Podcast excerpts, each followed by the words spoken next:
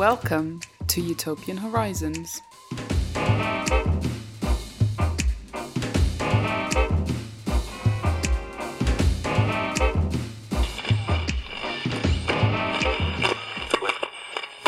Hello, and welcome to Utopian Horizons, a podcast where I cover a different utopia, dystopia, utopian thinker, or movement in each episode. This episode focuses on the idea of atopia, which I have to say is a concept I wasn't particularly familiar with before I recorded it. But it is a concept which I guess you could say intersects with ideas of utopia and dystopia in, in interesting ways. And certainly, as you'll hear, proves to be a very productive way of uh, thinking about particular spaces within capitalism and drawing out some interesting uh, readings and responses towards the, the process of globalization. Um, I'm not going to try and explain uh, Atopia here because my guest Siobhan Carroll will do a far better job of that when we get to the, the conversation with her.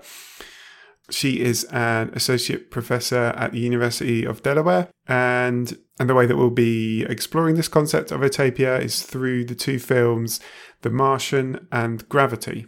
So Siobhan's argument is kind of that, that both of these films are kind of fundamentally concerned with Atopia. They represent atopic spaces, and they're both um, kind of responses uh, or attempts to kind of symbolically determine the United States' place in a global world. Um, but yes, again, you'll hear all of that when, when, we get to the conversation. I'm sure you've probably heard of these films, but just for the sake of uh, making sure we're all on the same page here. So, The Martian is a 2015 science fiction film. I'll describe the plot a bit later, but uh, directed by Ridley Scott, starring Matt Damon. Uh, you might not be aware it was based on a um, novel that was written by Andy Weir and originally it was self published in 2011. Gravity was released in 2013. Um, yeah, there was a lot of attention on that film at the time, so sure you would have should be sure you would be aware of that. And directed by Alfonso. Uh, how do you say that name? I'm not sure. Alfonso Cuarón. I'm sorry about my pronunciation. I don't know. So yes, those are the two films that we're going to be dealing with. I have decided that. Uh, this will be the last time I think that I mention my Patreon at the beginning of the episode because I know I think it's probably annoying for you if you listen to every episode and it kind of stops the episode, you know, getting started. Um, doesn't mean I'm not going to mention it at all during the episode, but I'm just going to stop going on about it at the beginning. But I just wanted to say um, this time, uh, because I thought it was worth mentioning there aren't like that many people on the Patreon at the moment. So I just want to say if you've got um, particular things that you think would be fun for me to cover, that you'd like to hear me cover, that aren't likely to get touched in the in the main series, um, there's few enough people at the moment that I'm probably going to be able to do that. So yeah, just to say if you want to get in touch with me on Utopian Horizons pod at gmail.com, tweet me on Utopian Horizons, uh, DM me, message me on the Discord, which you can find the link to on the Twitter as well. Uh, just let me know if you, you think, hey, I would like you to do an episode on this. Is that something you can do? And um, yeah, I can let you know. While I am mentioning the Patreon, um, it's at patreon.com slash utopian horizons. And there you can get access to a whole load of, of bonus episodes that I'm putting out regularly uh, just released one on capitalist. Uh, I'm going through capitalist realism, Mark Fisher's capitalist realism, chapter by chapter. So I just released an episode on chapter three. Um, there's episodes on Red Dead Redemption. I'm working my way through the TV series Psycho-Pass. Uh, I've done like f- maybe four episodes of that. I've done an episode on the concept of estrangement. So yeah, there's all sorts of stuff on there. Again, you can just have a browse through uh, on the Patreon and see if there's anything that, that takes your fancy. Um, and yeah, the, the support on there um, does make a diff- big difference to me. So I appreciate everyone that's um, supporting me. It'd be cool if you could check it out. So that's all I wanted to say about that. On to my conversation with Siobhan. Joining me now is Siobhan Carroll. She is an associate professor at the University of Delaware. Uh, and author of the book An Empire of Air and Water. And thank you very much for joining me, Siobhan. Well, thank you very much for having me, Paul.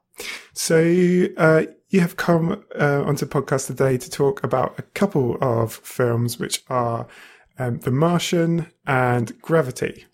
I think just before we get into to talking about these films, I'll give a brief synopsis of each of the films, just so anybody who hasn't seen them kind of kind of knows where they are. So, The Martian is about an astronaut who is on a mission with his team on Mars and ends up getting stranded there by himself. And the film is about his attempts to to survive while the Earth kind of mounts a, a rescue mission to get him back. Uh, Gravity is about an astronaut who is caught up in a disaster while working in space and again ends up having to try to survive in, in space and find a way to get back to Earth. That's a very brief uh, overview of the two films, and we'll maybe get into more detail as and when we need to, but that, that gives you a, a rough idea. So the, the first thing I want to ask you about is um, so I've, I've read an essay that you've, you've written about these two films, and sort of key to your the way that you read these films is the idea of atopia, which I have to say is, is not what I was particularly familiar with before uh, being introduced to it in, in this essay. So I, I wondered if you could explain um, for people what what that term means, like where that comes from, and what you're referring to when you use that word. Absolutely, Paul, and thank you for those uh, synopses of the film. So this is, I guess, the spoiler moment where anyone who wants to go out and watch them on DVD gets to pause the podcast and do so. And I'll be talking in a little bit about why these stranded astronauts, why now, why are these movies preoccupied with them. But the idea of atopia is going to be key to explaining this. So many of your your podcast listeners will, of course, be interested in the idea of utopia and perhaps also mm-hmm. dystopia. Mm-hmm. So atopia literally means the absence of place. And you'll come across this idea in philosophy and in architecture. Uh, um, it's been talked about by people like Marc Augé, an anthropologist, um, by Vittorio Gregotti, and they sometimes will also refer to it as the concept of non-place. And what it is, uh, when you read a lot of theory about atopia, is a it is the absence of place. So if you think about place as being a small bounded location to which people are very attached, right? Mm-hmm. So this might be a formal place. It could be your childhood home. For a lot of people, uh, the the house or the original dwelling place is a model for how people think about place.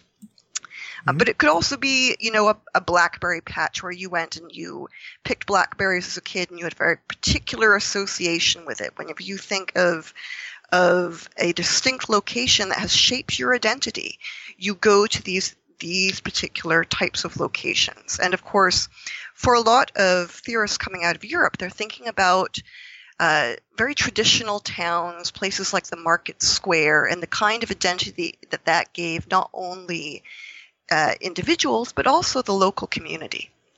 And so, in the theories of, of people like Marc Augé, what happens when your world gets globalized is, you know, the developers come in and they bulldoze your BlackBerry patch, your childhood home, and your local market, and instead they put up a shopping mall, which when you go into it, rather than attaching you to a very particular location with a particular history, you're walking into the same shopping mall with the same array of, of stores that you're going to encounter not only elsewhere in your nation, but possibly elsewhere in the globe, right? Starbucks, you're going to run into in more than one location.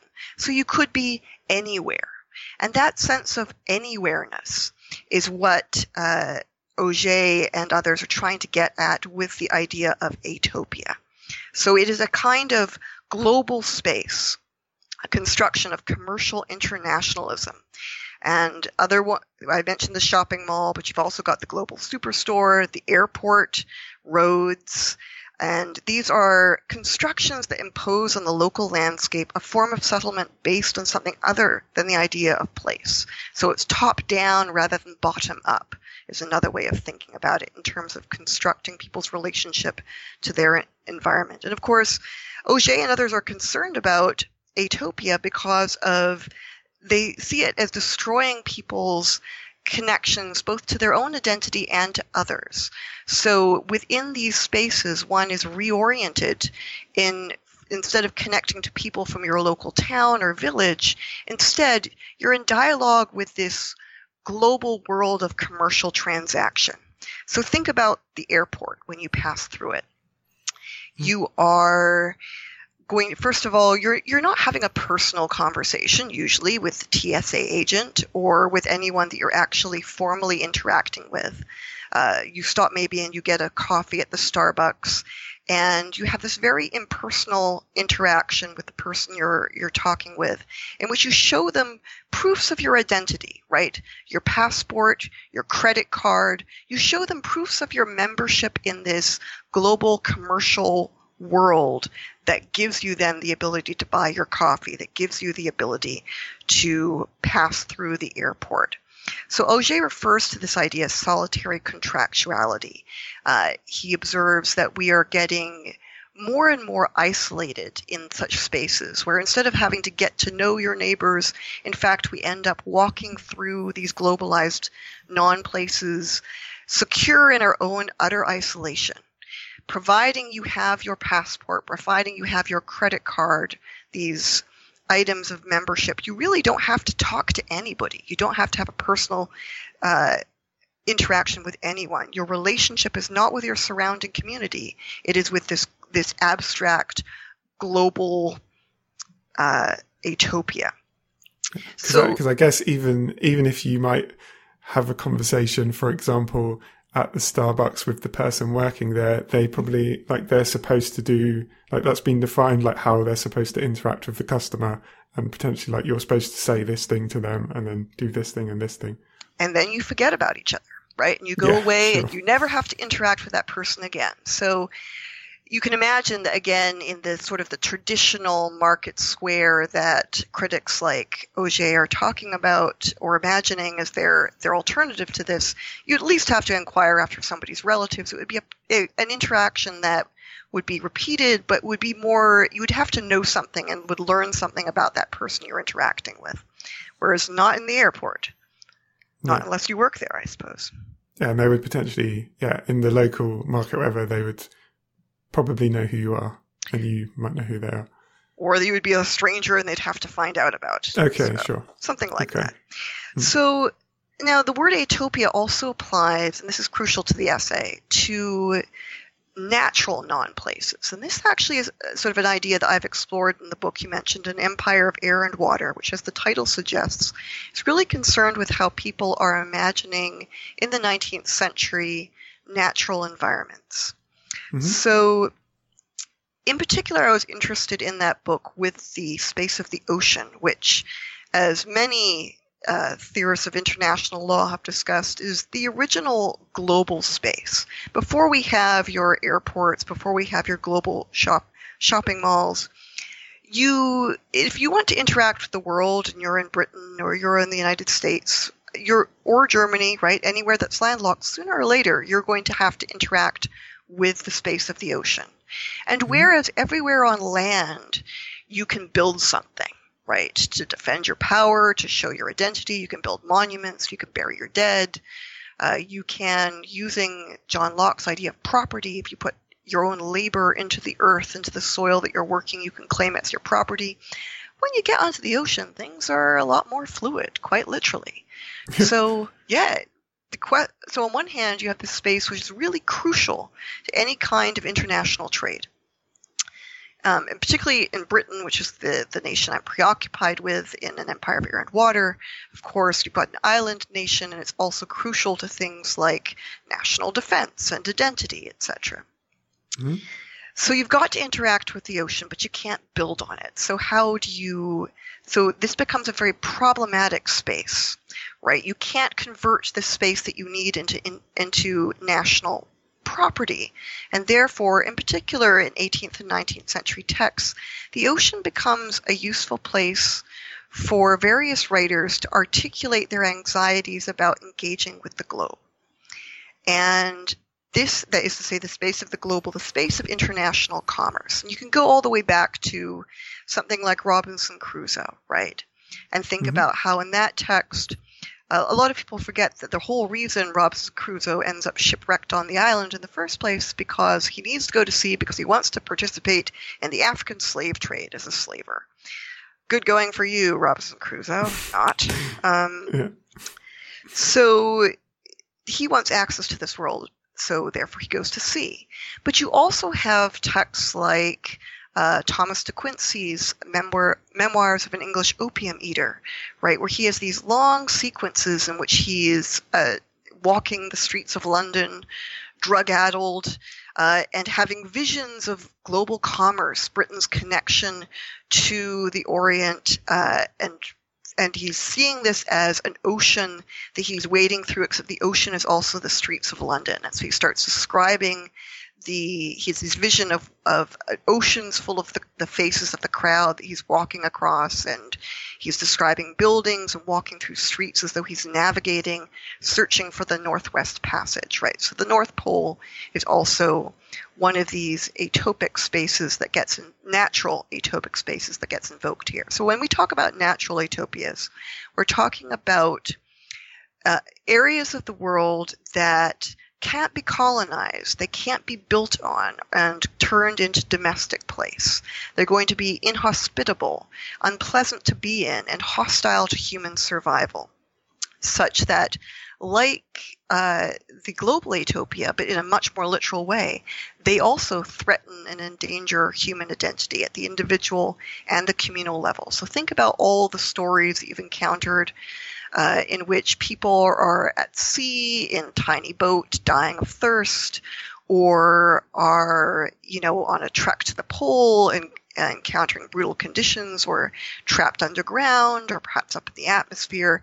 All of these are areas of our globe which you can't really build on or certainly in the 19th century transform into habitable, envir- habitable environments and therefore place very hmm. easily. And so one of the things you see is this sort of metaphorical transition where natural atopias come to be identified with uh, man-made atopias and sequences like the De Quincey one that I just mentioned, in which the the far more abstract threat of the shopping mall comes to be intertwined or projected onto uh, the threat of the natural atopia, such as the ocean, such as the the polar space, etc. So this is, of course, important for science fiction in general because science fiction is a genre that uh, was born arguably in the 18th and 19th centuries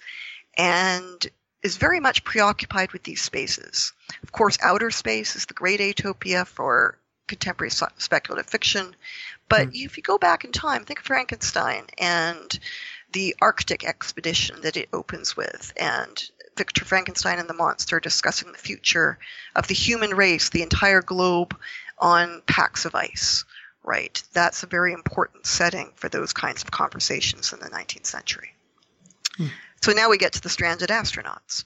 Because as I just mentioned, you tend to see, if you see this intertwining of natural atopia and, uh, and man made atopia, then it's fair to say, and my argument is in that article that you referenced, Paul, that when we see a surge of films that are preoccupied with people in danger in natural atopias, in some way, these films or these stories are also engaged with people's contemporary anxieties about the globe, about man made atopia, and about how people feel they are surviving or not surviving uh, in conditions of contemporary globalization.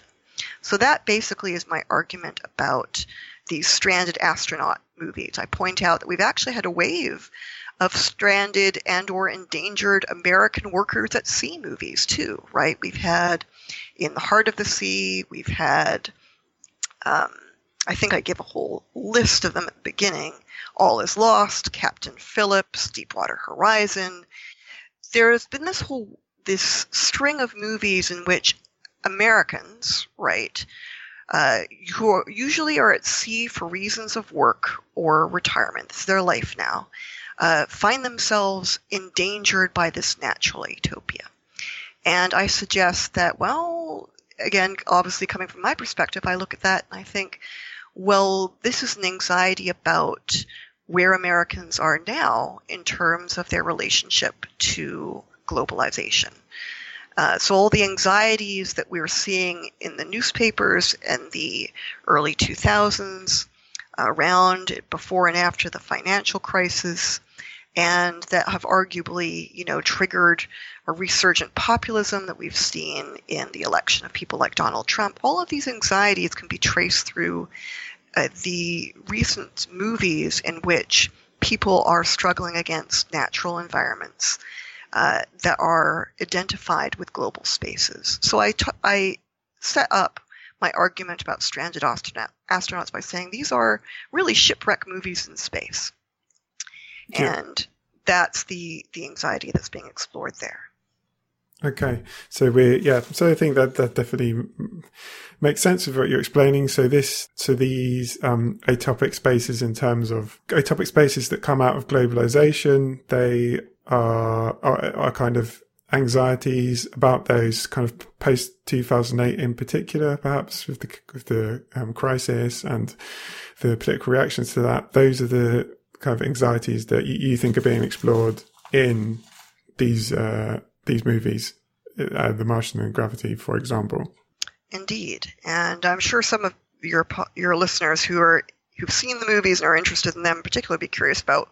Okay, in that case, where is my support for that in talking about these particular films? I think people can see just off the bat how these films are certainly showing people in danger in in atopic spaces, that is to say, hostile natural environments that are also Yeah. kind of oceanic. But how do we get to thinking, where specifically when we think about these films' interactions with the idea of globalization? Sure. And one of the questions that you forwarded to me, Paul, um, regarding my article was about the backstory of. Oh yeah, yeah, yeah. Andy The- yeah, I found that really that was really interesting and, and illuminating. I thought when it comes to yeah, because there, there are certain things that watching the film I kind of picked up on, I guess, in terms of the film's ideological underpinnings, and then because I read your article after I'd watched the film, and then yeah, hearing the backstory of the guy who wrote the story that The Martian is based on, that kind of um, yeah, a lot of that stuff really made sense. So yeah, if you if you could explain a bit about that, that would be fantastic. Um, gladly. Well, first of all, for everyone who's read The Martian, you've probably encountered, even in the book flap, if you read it in traditional format, or perhaps uh, in some of the the web page information if you found it online. This is a, a great story of self-publishing success, right? Andy Weir's text uh, is one of the few books that has made successfully made the transition for something that was originally published by himself for fun uh, into becoming a major bestseller. So good for him.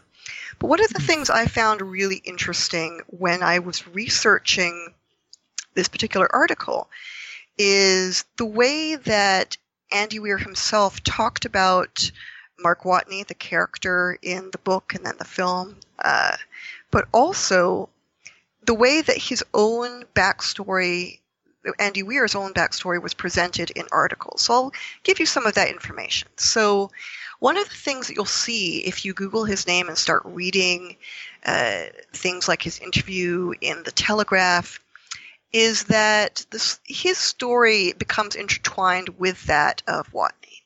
So, Andy Weir, one of the things you'll learn when you read these these interviews is that he's a computer programmer who at 15 got his first job working in a national laboratory. The Telegraph reports that he was one of then 18 odd employees made redundant when internet provider AOL merged with the web browser creator Netscape. Right, so he received a net, a severance package from Netscape that was generous enough. And then, the journalist said he decided to quote take a break from work and write a couple novels until he decided to quote stop watching daytime TV and went back to work in the software industry. Now, as someone who's a writer myself, I must admit I came across these lines and really paused. if you've, if you've done any kind of writing, even writing of fiction, you know this is not exactly a a hol- This is not a holiday, right? This is something where you're having to get up uh, you know, early in the morning and working for hours at something you don't know that anyone's going to see, and you're typing in front of a screen. So I was really struck by the way that the interviewers and presumably Weir himself were presenting this as a kind of recreational activity that was made possible by his own redundancy. So, this experience that a lot of employees would find traumatic, right? The losing of a job here becomes presented as a kind of opportunity that allows him to pursue a different kind of work that is merely a hobby. And then the Telegraph later says that he decides to return, right? So, the emphasis is all on his own. Uh, his own agency and initiative right. It mm. wasn't a bad thing he was laid off. It gave him this opportunity. It was fun, and then he gets to decide to go back to work. So this is a very different experience than most people's, I think, when we encounter uh, the specter of being laid off. Now yeah. you get to these other the other the parts where he discusses the character Mark Watney. Now, preface this by saying that a lot of people, both online and then around the film, noted that Watney was relentlessly cheerful. And it was yeah, so he's, he's constantly making jokes and kind of trying to, you know, being upbeat about his situation. Indeed. And of course, this is fun and this is entertaining. And I think it's one of the reasons that the book is very popular. But again, when you look at uh, Weir's interviews, he notes, he makes it very explicit that this is part of his intention. He wanted to avoid writing a dark and depressing tale of a man's struggle, struggle with crippling loneliness and constant stress.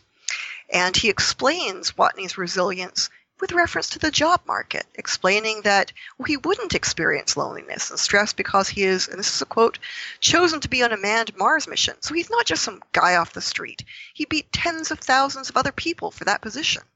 All right, mm. so we have this language of competition now for jobs. So the reason that uh, Watney is so upbeat and resilient is because he's such a successful competitor for this very prestigious job. And of course, he's talking about the job of being an astronaut, but he could also be talking about the job of being a an elite software engineer, at least as Weir is constructing it in the descriptions where he's presenting himself elsewhere in the same interviews.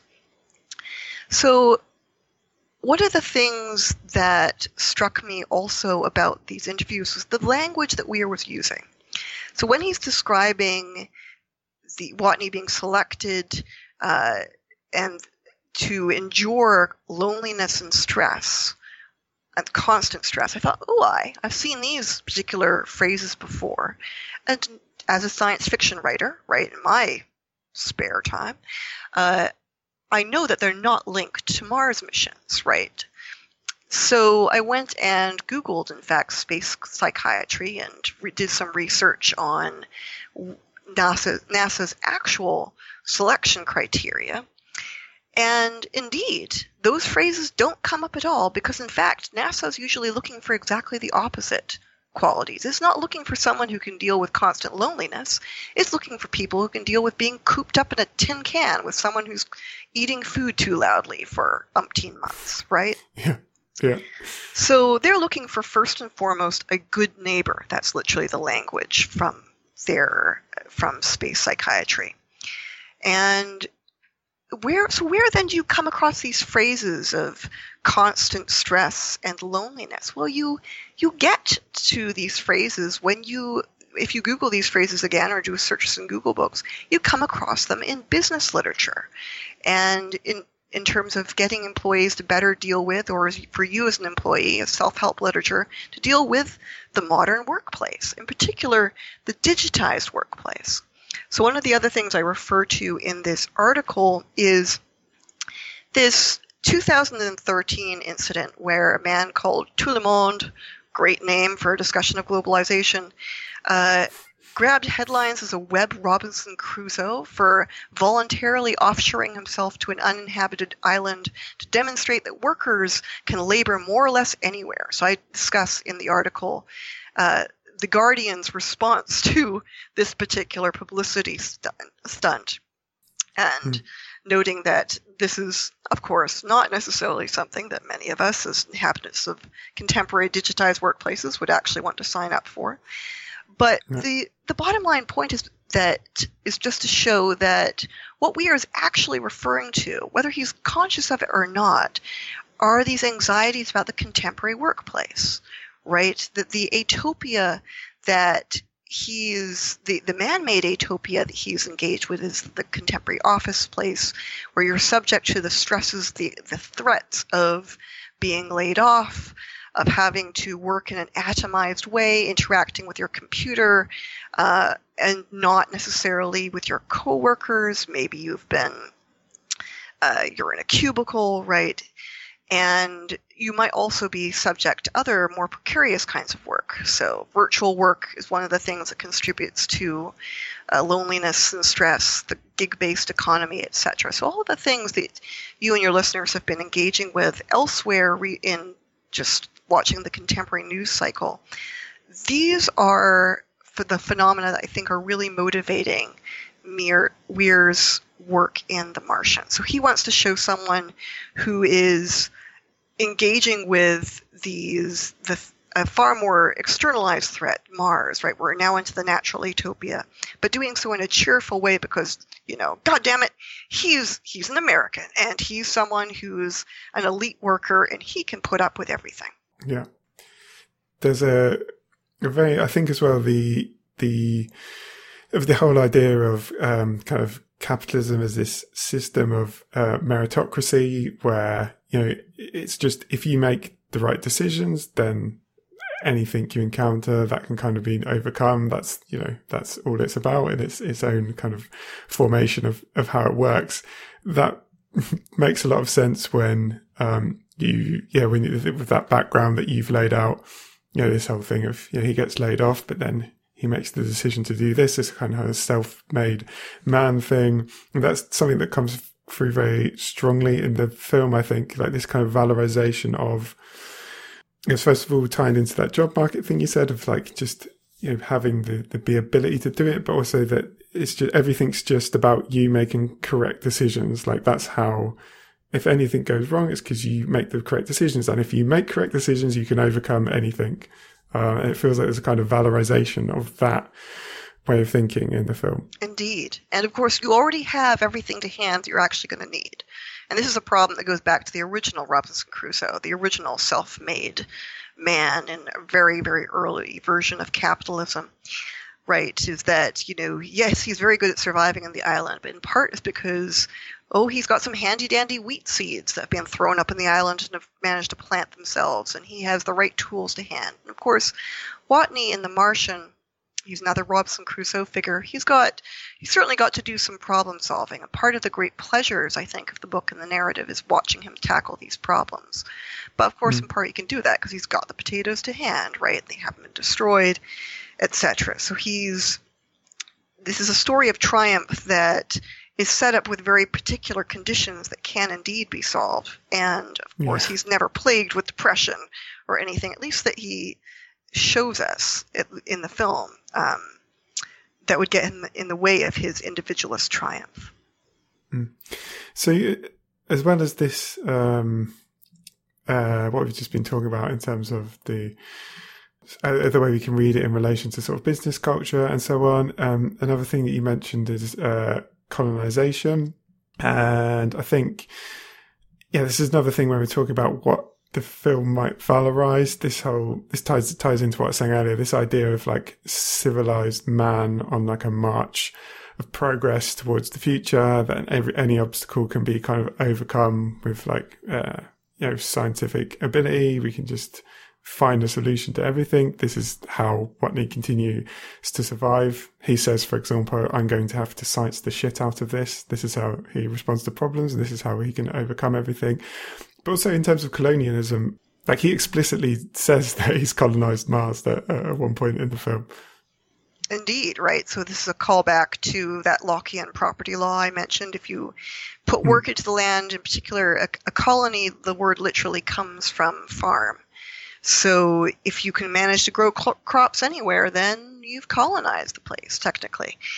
And so that becomes a joke both in the book and in the movie because at the same time, when when Watney says that, it's a joke and it isn't, right? It's yeah, he's making yeah, yeah, a joke, sure. but at the same time, we know and the the script the original ending of the script makes this clear when it refers to his foot sprints sort of stretching across uh, Mars in this uh, sort of Robinson Crusoe way, sort of paving the path or showing the way for future colonization projects.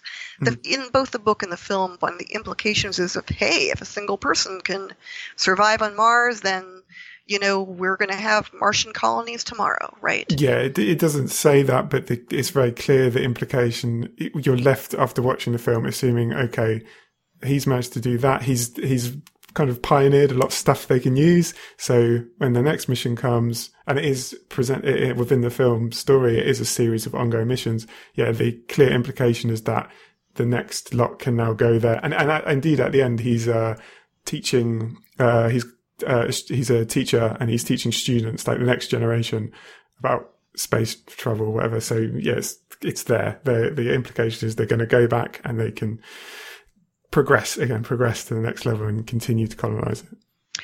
Indeed. Now, I add that the film, you know, in, in making the film, it's clear that both Ridley Scott and um, Matt Damon had some issues actually with just doing a straight transfer of the narrative. That they actually had some problems with the the kind of ideology that the book was unconsciously espousing. Um, in particular, for Matt Damon, you know, he talks about how he doesn't think Watney is is all cheerful all the time. He thinks he's in, in a workplace environment being observed all the time, and therefore he's putting on a performance. And that was the way that Damon approached that plot um, and that part.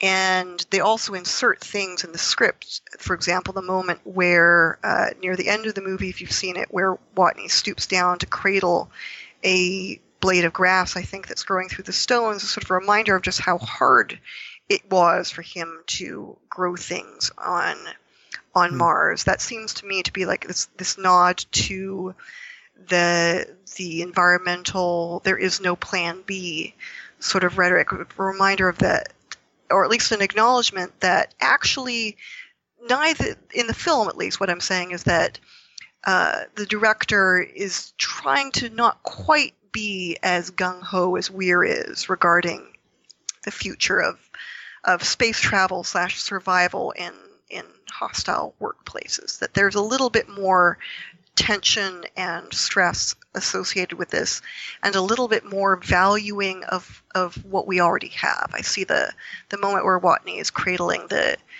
the plant on Earth as a it's sort of a nod towards the idea that you know we should maybe focus on saving this planet first before we try to save ourselves by colonizing everything else. Hmm. Pay attention, Elon Musk. One hopes. One hopes. um, uh, yeah, and not that I want Elon Musk to be involved in uh, saving the planet. I think he should just go away. But um, anyway, um, the so there's a, a, couple of questions that I was going to ask you that I think I'll, I'll kind of collapse into one. Um, so, what is it that you read uh, ultimately, what is it you read The Martian saying in response to globalization? And as a part of that, um, something else you identified, there's a, there's a very clear nostalgia for an, a previous era, for the uh, kind of Apollo era, where, you know, everyone was watching uh, space launches across the world. You know, it was a bigger event. Like that, that's very clear in the film. So yeah, um, yeah, what is it saying about response to globalization, and what is what, what part of it does that form? This this nostalgia. You know, we we also haven't mentioned the role of China in the film or oh, in the sure, book, yeah, that's really right? important, actually. Yeah, it is right. I mean, one of the things that that does happen in both the book and the movie, which makes it part of a larger defense of globalization than just saying, "Look, the workers will be fine," is mm. these moments where the global superpower China, right, needs to also contribute to the saving of Watney, right? So, uh, on one hand, Watney is fine, uh, and America is still strong and can still save him, but also we can get along with China, the global superpower, and this very this China, of course, just look at today's newspaper, right, uh, is usually presented, particularly in the United States, as the threat to American workers, mm-hmm. right? And here we have China stepping forward to voluntarily, at great expense to themselves, and this is, I think, something that's stressed in the film, yeah. uh, save the struggling American worker who's trapped, who's lost in space or on a planet in this particular case. So we have that being addressed. So, so superpower rivalry gets addressed and, and solved in this film. And then also we have that alienation I was referring to earlier of of working in digitized workplaces, right? Uh, mm-hmm. And of course, this is something that goes beyond the workplace. There's an anxiety about how we're using social media all the time and staring at our screens and not being uh, attached to each other. Um, or even being surveilled at work as well. Of course. Well, there you go. There's Mark Watney being watched on Mars and therefore yeah. performing for the cameras. Yeah. But so we have these anxieties then also get addressed in these weird scenes. They didn't strike me as weird when I first watched the film in The Martian, and then, and in part this is because I'm a dumb phone user, and then I, I got my phone upgraded, and I was wa- rewatching the movie and seeing all these scenes where people are clustering around televisions, you know, in the streets, etc. And what I recall, there's not a single shot of in the, the movie The Martian of anyone watching the rescue of, of Watney on a phone. It's mm. all this kind of harkening back, as you mentioned, to the glory days of Apollo, the Apollo missions, and to this sort of this shared, not only national, but of course in the film it's explicitly an international experience of everyone's. They're still watching a screen, right? Television is still a a form of screen watching, but we're explicitly being shown this as being a kind of communal thing. And cell phones, the internet, aren't apparently uh, are aren't on, aren't on display in that montage. No. Now, we also haven't talked about gravity yet, even though that's you know a concern of the article and as a film by contrast with The Martian. But you were asking me where I see The Martian as settling, and so for me, I'd say that The Martian is an unabashedly uh, pro globalization, both text and movie. The, the movie, in particular, in its defense of uh, networked communications and Chinese competition, uh, it doesn't just defend them, it shows them as being essential factors contributing to the salvation of an American worker. Yeah. So that's where it stands. And gravity stands somewhere else, I think. Okay, well let's let's uh, move on to, to talk about gravity then. Um, so um, I think one of the the interesting uh, observations that that you had in the article was um, you talked about the kind of uh, backstory, or rather lack of backstory of of the characters. So so you were pointing out that something that a lot of people criticized about the film, like these characters seem to not know anything about each other, and that doesn't make sense because they would have been preparing for this mission and so on and so forth. But but you actually um, identified that as as like a, a, a, strength of what the film's trying to do. It's a feature, not a bug, to use mm. that language. Yeah. So yeah, so when Gravity came out, I mean, again, people clearly liked the film, but one of the things that both film critics and viewers, if you search the comments of sites like Rotten Tomatoes, you'll see them commenting on, is what they describe as minimal characterization, the lack of information that the film supplies regarding its characters. And audiences, as you mentioned, in fact, identified and complained about the fact that these characters don't seem to know each other. So We've got Ryan Stone, who is the central character played by Sandra Bullock, and we have Matt Kowalski, who is played by George Clooney, and these are the characters that arguably receive the most development, even though we mm-hmm. find out virtually nothing about them except at a crucial point in the film we do find out that Ryan's daughter has died and that she's part of the reason she's in space is because presumably she's trying to escape her grief. And yeah. so the film uh, then becomes her her crisis in space then is very obviously metaphorically connected to a kind of isolation at home. But this is being tied into the issues we've just talked about in relation to the Martian. So it's being tied into the atomization experienced in Atopia, global man-made atopias and workplaces, uh, and for people who are interacting primarily in digital ways as opposed to in face-to-face communication. So what I argue is that the film, in fact, is rather than it doesn't try to explain away the fact that its characters who've been training supposedly for this mission for months and months on end don't know each other. In fact, it draws attention to the lack of their no- lack of knowledge about each other. So there's a recurring joke that Stone and Kowalski keep making about the fact that they don't know the color of each other's eyes. Right? So that comes back quite a few times. And crucially, that information I just mentioned about the fact that Stone's daughter has died is only something that that Kowalski and the audience learns when she's at the point of death, right? Yep. So, and we see Kowalski's reaction at this point, and it confirms that he he had no idea, right? He neither he nor Stone have spoken about their personal histories or motivations at all in all of their months of training and working together.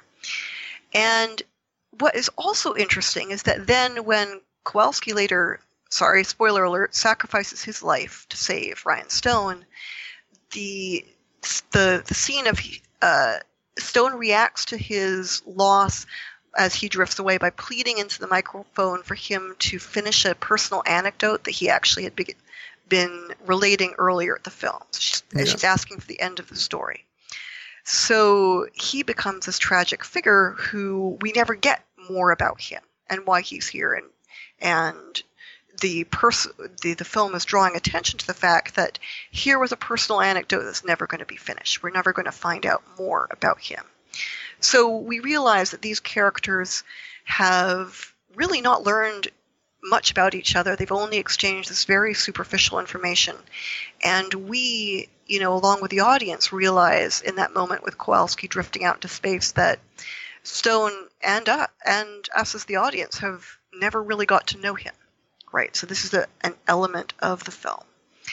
Now, the fact that this disaster this disaster is also linked with social media and with communications technology, right? The space when the first piece of space debris flies past the ship, the beginning of the disaster, which is created by Russia's attempt to destroy one of its own spy satellites, uh, Kowalski looks towards Earth and says, "Half of North America just lost their Facebook." Right. So the surveillance and communication technologies that we were seeing in The Martian are here being destroyed, or they're transformed into destructive forces that literally tear the astronauts apart. We see people being sliced to pieces and killed by this flying space debris, which has just been verbally associated with social media. Hmm. So, I was mentioning earlier, like the isolation that people feel on in networked workplaces and in their home life. Um, Patrick Jagoda has argued that this is a sense of alone togetherness, which is thought to characterize life under neoliberalism. Now, it's true, I will say, hey, you know, social media does allow people with forms of social connection. So I'm not exactly, uh, you know, anti-social media. We're talking via the internet right now. That's great. Yeah. But at moments like this, you know, I think that at the same time, I'm sure that we've all experienced that anxiety of of saying, feeling that we're also in some ways we're connected to people online, but less connected to people on in real life, and that's part of what the, the, the sorry gravity is engaged with. So yeah, I think there's once you provide that context as well, there's plenty of kind of uh there's plenty of things, images from the film that people can identify that are kind of linked to that. Just the this idea of floating alone and these lots of scenes with kind of these cables that they're desperately trying to grab onto to sort of get a connection to another person and kind of pulling themselves together and losing yeah. over and over. So there's lots of kind of imagery that links into that. So in, in shipwreck narratives, again, this is something I mentioned in the article and at greater length in the, the book that you mentioned earlier. You know, lines that connect people from ships to shore are called communications.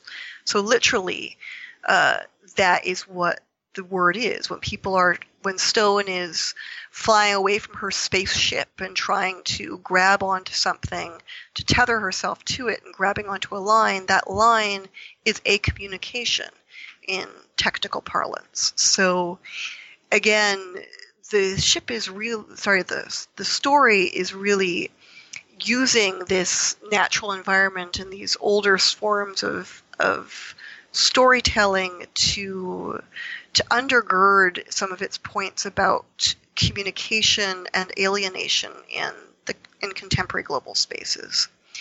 Now, one of the other sequences, you mentioned the grabbing onto lines. Um, But we also, just in the way that we had these these weird anachronistic scenes of in The Martian where people were gathered around a television to watch the news, we also have this this interesting conversational reference to older forms of connection. So Mm. some of your your the academics in your audience may have well have encountered Benedict Anderson's theory of imagined communities. Mhm. So for people who are unfamiliar with this, uh, he has this theory of nationalism in which he argues that among the many theses that he puts forward is that one of the things that builds a sense of national belonging is consumption of shared communications right uh, the newspaper he he talks a lot about how the experience of reading a newspaper at the same time every day he argues is really important for the growth of nationalism and i think Yes. this is just a side note of course it would be interesting for us to think now about all the concerns about how social media fragments nations right by by giving us all not a shared experience. We're not reading the same headlines every day. We're in fact Mm. perhaps reading very different things. So, uh, so I think Anderson's theory is actually newly relevant to our own current national conditions. But at any rate, he argument he argues that that there's this media forged experience of, and the quotation is simultaneity marked by clock and calendar, which is really important. So you know, there it's not just that you're reading and therefore part of the same ima- imagined culture, but it's also part of your, that belonging is knowing that everyone else in your community in your nation Yes, is doing roughly the same reading, thing. yeah. at Yeah. the same time. Yeah. So we have this really interesting conversation between uh, Ryan Stone and Kowalski in the film, where he's trying to distract her from her dwindling oxygen supply, and he says he begins by asking her about her personal connections. You know, is there a Mr. Stone? She says no, and then he asks her. So she tells him she's from Lake Zurich, and he says, "Well, what are the good people of Lake Zurich doing at eight o'clock in the evening?" And she says, "I don't know." And that's a really interesting moment in the film because, again, if you're clued into Anderson's theory, she's revealing the depth of her alienation. She's not Hmm. part of this simultaneous shared community. She's not attached to place, right? Lake Zurich, her hometown. She doesn't know what everybody's doing. She's lost in space, quite literally. Yeah, and, And- it, uh, it reveals that she just uh, so she she tells him that she goes to work and then she gets in her car and then she just drives in her car with the radio on and she just kind of drives around and then does it again the next day. Um, and roads, of course, one of the spa- spaces you mentioned as one of these kind of uh, one of these atopic spaces as well. Indeed, you're connected to the globe, you know, technically, but you're not connected to each other. You're in your car by yourself driving. And that's, yeah, her only relationship, the places that she mentions are her workplace and the roads in which she just becomes a figure in constant motion, uh, completely detached from fellow humans and from place. And of course, she has, she, we know she's trapped by grief, but also in that moment when she's referencing her workplace and the roads, you know, in this context where people are being killed by shrapnel from the satellite that suppose is being associated with Facebook, we have that sense that her isolation and grief has been made that much worse because she's a member of the society in which we're not connecting to each other in the workplaces or in our home communities in the same way that we used to. We're all trapped in a utopia. Mm. So, yes. So uh, Stone is kind of, uh, I guess, used as, as representing the kind of epitome of this condition. I guess you'd say, like being that she's kind of uh, ultimately, uh, yeah, she's she's isolated to an to an extreme degree, and she's the person also isolated in, space. So. Can you could you talk a bit about maybe about what the film's doing in terms of the way she changes over the course of the film. So there's a lot of repeating. There's a there's a motif of kind of rebirth in the film. So from sort of there's a bit where she makes it onto the ISS, where she kind of curls up into kind of a fetal position and spins around for a while. Um, there's a bit where she almost she decides to kill herself and kind of almost dies, and then kind of revives herself with a new. She kind of wakes up with a new attitude and outlook, and uh, there's a, there's a bit at the end as well, which I'm sure we, we can return to, where where she kind of um, crawls out of the ocean in a kind of evolution slash rebirth kind of moment as well. So yeah, this thing constantly re- repeats in the film. So maybe you could, could tell us a bit about what you see going on there.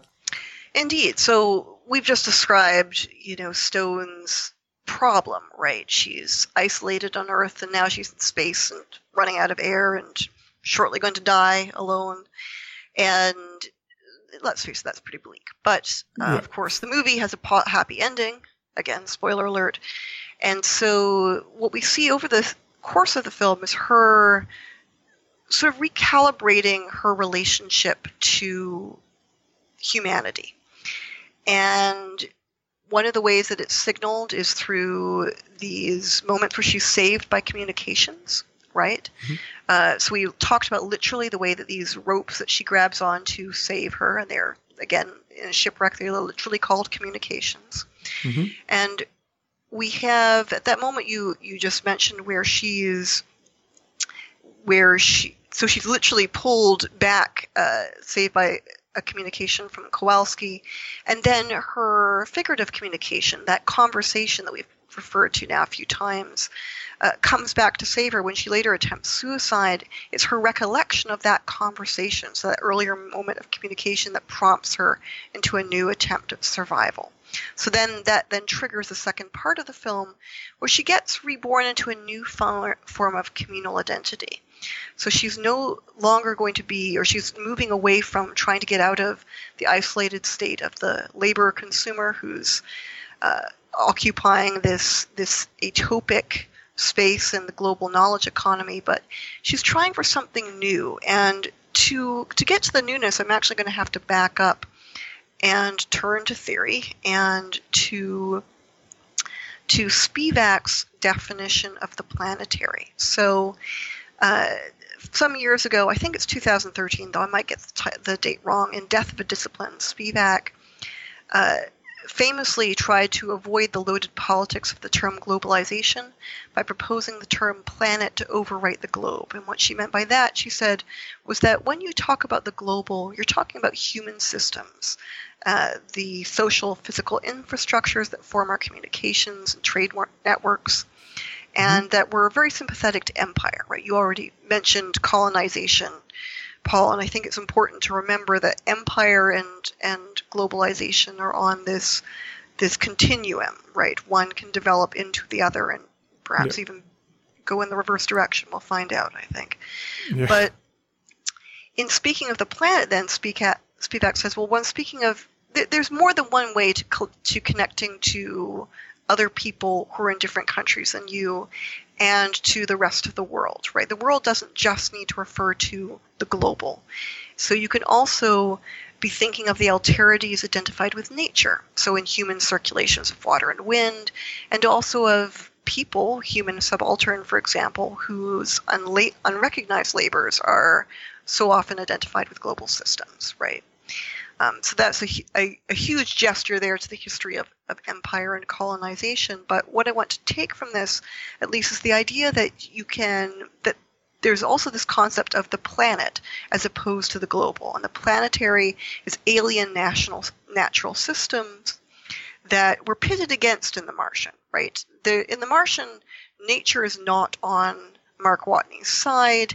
I mean, except where it's under his direct control and the growing of, of uh, potatoes, but in in Gravity, we have a very different relationship between the main character and the nature slash the planetary. And mm-hmm. first, first this actually comes up in the religious imagery of the film. So if you've seen the film, you'll notice that there's a lot of uh, there are many religious icons that crop up, and they're not just from one religion. So we get a Saint Christopher icon, but also a smiling Buddha that that Stone encounters in the Chinese shuttle. So we're being reminded that, you know, one way of having a broader than national community and connecting with other people is via spiritual or religious practices.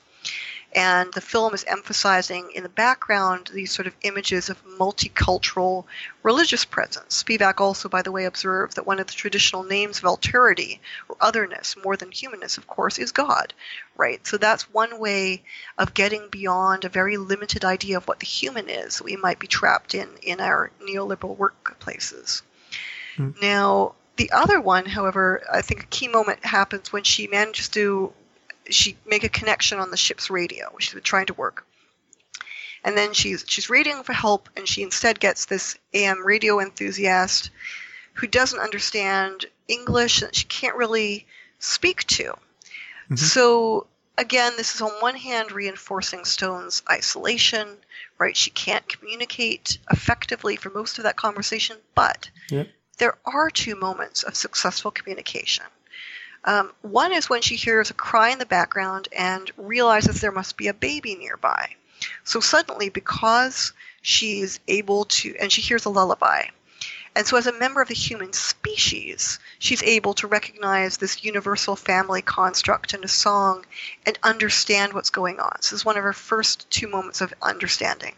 And then the other moment is when she hears the barking of dogs in the background and asks the stranger to make the dogs bark for her and she woofs at him and he understands her and they they join in this weird sort of woofing moment where they're using the language of a species that's not human to actually again successfully communicate these are the only two moments when you see the other half of the conversation where both participants actually understand both the request and the the meaning of their mm-hmm. communication mm-hmm. with another human being so this is expanded on a short film, which shows the other half of this uh, this conversation, and it's uh, it reveals that the the person that Stone is talking to is an Inuit who is also contemplating imminent death. He's has a it's not his own, but he is planning to uh, to kill one of his dogs, which is sick, and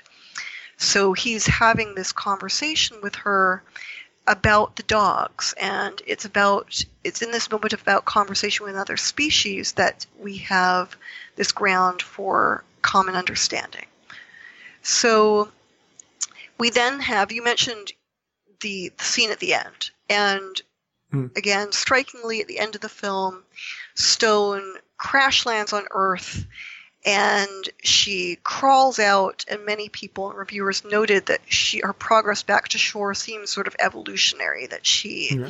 she decides to cast off her her astronaut suit in the water she needs to and then she staggers back onto land as this four-legged mammal and then finally stands back up and then she's again the standing human yeah. so the way i read this uh, is I go back to the script um, before we we get her successful editing exiting the lake, and remember that of course she's she's still in an atopic environment, arguably, as was indeed the Inuit who was talking to her. He's in the Arctic, right? He's in this hostile natural environment.